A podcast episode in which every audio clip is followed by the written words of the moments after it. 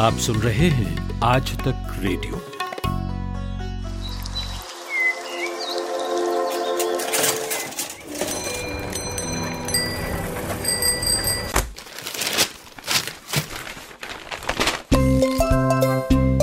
आज के अखबार। आज के अखबार।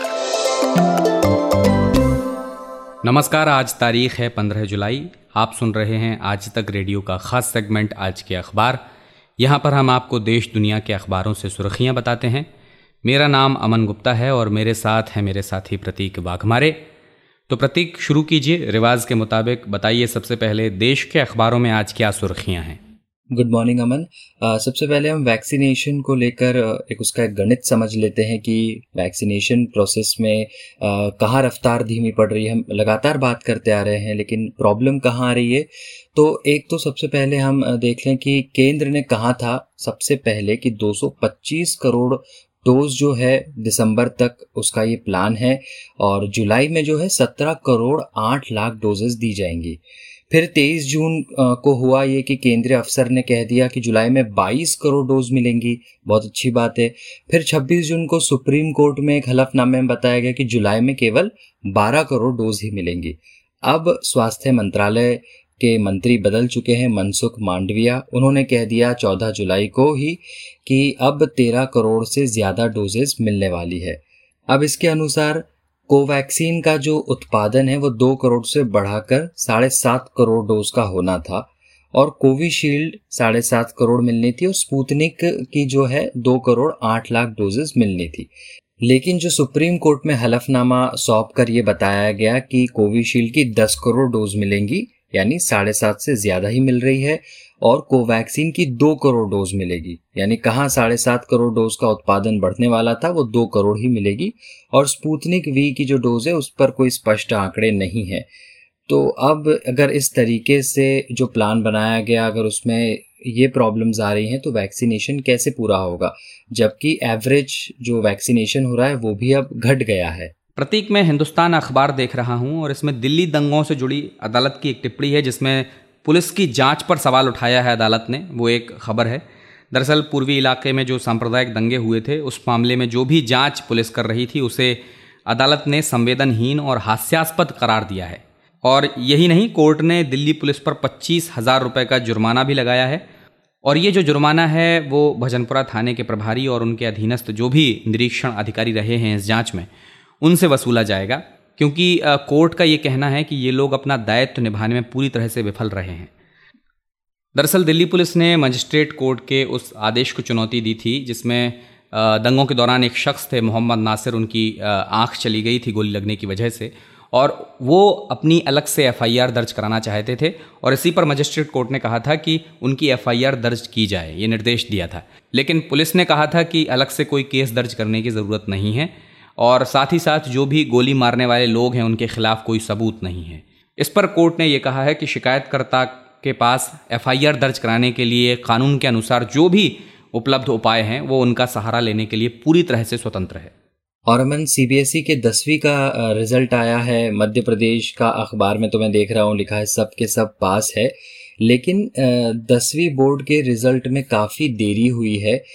जिस फॉर्मूले पर स्कूल को मार्क्स चढ़ाने होते हैं, सीबीएसई को भेजने होते हैं तो सीबीएसई ने जब उसका एनालिसिस किया तो उसे पता चला कि कई स्कूल्स ने अपने प्रदर्शन को अच्छा दिखाने के लिए ज़्यादा से ज़्यादा नंबर उसमें डाल दिए हैं, लेकिन सीबीएसई ने उसे एक्सेप्ट नहीं किया है। उन्हें फिर 17 जुलाई की डेट दी गई है, नई सीमा दी गई है ताकि वो सही नंबर्स को कैलकुलेट कर कर ही डाले, नहीं तो सीबीएसई अपने तरफ़ से नंबर्स डालेगा।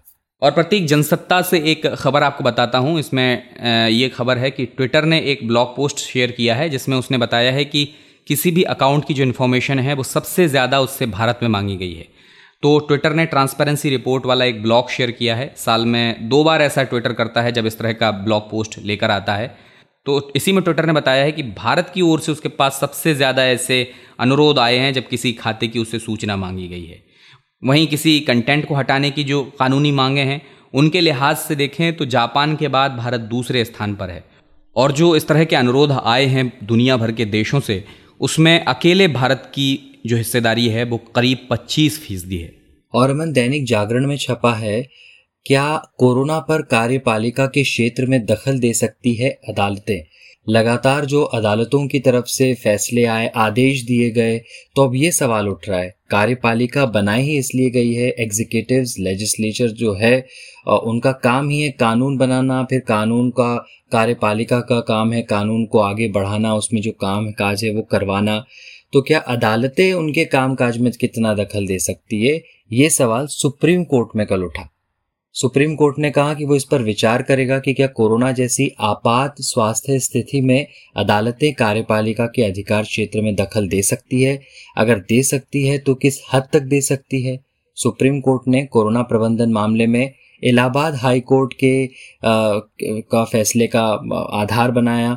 इलाहाबाद हाई कोर्ट ने कहा एंबुलेंस की संख्या बढ़ाई जाए आईसीयू को लेकर और वैक्सीनेशन को लेकर भी बात कही है।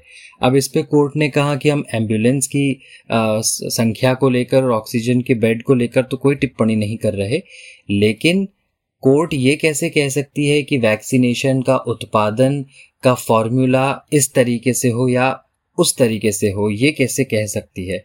तो अब ये एक बड़ा सवाल है जो कि अब सुप्रीम कोर्ट में इस पर विचार होगा। और देखिए अमन, दिल्ली में बारिश को लेकर लोग कितना इंतज़ार कर रहे थे और सोशल मीडिया इसे लेकर पूरे मीम्स के साथ भरा हुआ था। और फाइनली वहाँ पर बारिश हुई, तेज़ बारिश हुई दिल्ली एनसीआर में और उसके बाद सड़कें लबालब भर गई है। हिंदुस्तान में एक तस्वीर भी छपी है डीटीसी की बसेज हैं जो कि आधी से ज़्यादा भर चुकी है। इस तरीके का पानी दिल्ली एनसीआर में हुआ है। और कई लोगों को इससे परेशानी का भी सामना करना पड़ा। आईटीओ, आज़ादपुर का अंडरपास और मोतीबाग जैसे कई इलाके पूरी तरीके से भर गए। यहाँ पर सुबह से लेकर शाम तक जाम भी लगा रहा और 107.40 मिलीमीटर बारिश रिकॉर्ड की रिज मौसम केंद्र ने बताया, जो दिल्ली में सबसे ज़्यादा रही है। और नेपाली संविधान के अनुच्छेद छिहत्तर में कहा गया कि राष्ट्रपति संसद के किसी भी सदस्य को प्रधानमंत्री पद पर नियुक्त कर सकते हैं। अगर उन्हें इस बात पर विश्वास हो कि वो संसद में विश्वास मत हासिल कर सकने की स्थिति में है, देवबा की मज़बूत स्थिति के बाद भी राष्ट्रपति द्वारा ओली का समर्थन कर देश को मध्यावधि चुनाव की कगार पर धकेलना अदालत को भी रास नहीं आया तो नेपाल की नई सत्ता और संकट को लेकर आर्टिकल आप जनसत्ता में पढ़ सकते हैं उसे समझ सकते हैं। तो प्रतीक ये तो हमने देश के अखबारों से खबरों की चर्चा की। विदेश के अखबारों का रुख करते हैं वहाँ क्या सुर्खियाँ हैं?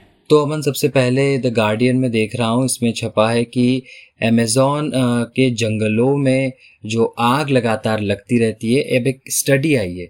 इस स्टडी में बताया गया कि अमेजोन के जंगल जिन्हें कार्बन डाइऑक्साइड जो है, उसे सबसे ज़्यादा एब्जॉर्ब कर लेना चाहिए और फिर जैसे एक पेड़ का प्रोसीजर हम देखते हैं कि सी लेकर ओ देता है। लेकिन अब ये जो जंगल है, वो सबसे ज़्यादा सी को एमिट कर रहे हैं, यानी कि निकाल रहे हैं, क्योंकि वहाँ पर जिस तरीके से आग हर साल लग जाती है तो जितना वो सी ओ टू एब्जॉर्ब करते हैं उससे ज़्यादा वो सी ओ टू को निकाल रहे हैं। ये स्टडी सामने आई है।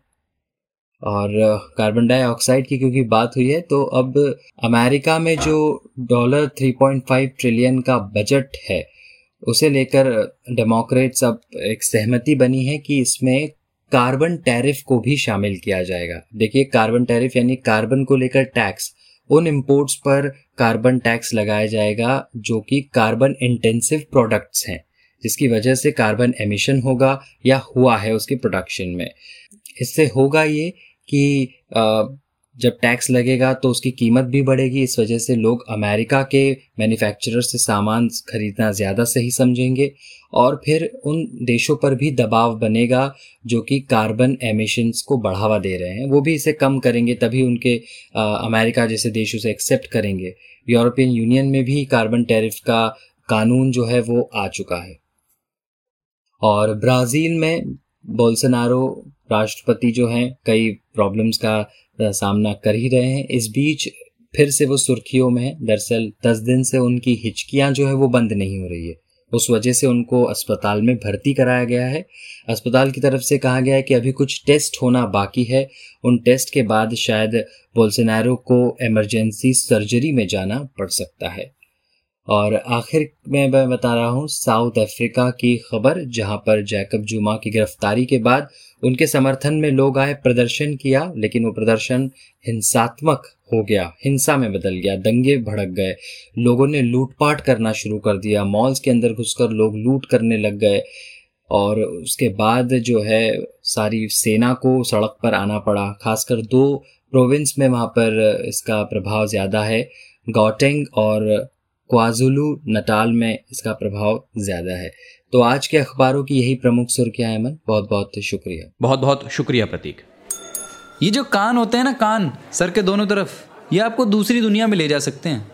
और भाई, ये जो ऑडियो की दुनिया है ना, ये बहुत ही इंटरेस्टिंग चीज़ों से भरी हुई है। अलबेली जानकारियाँ हैं।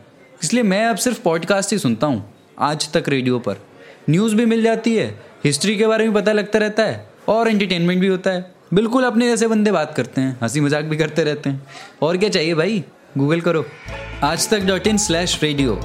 आज तक रेडियो। सुनता है सारा जहाँ।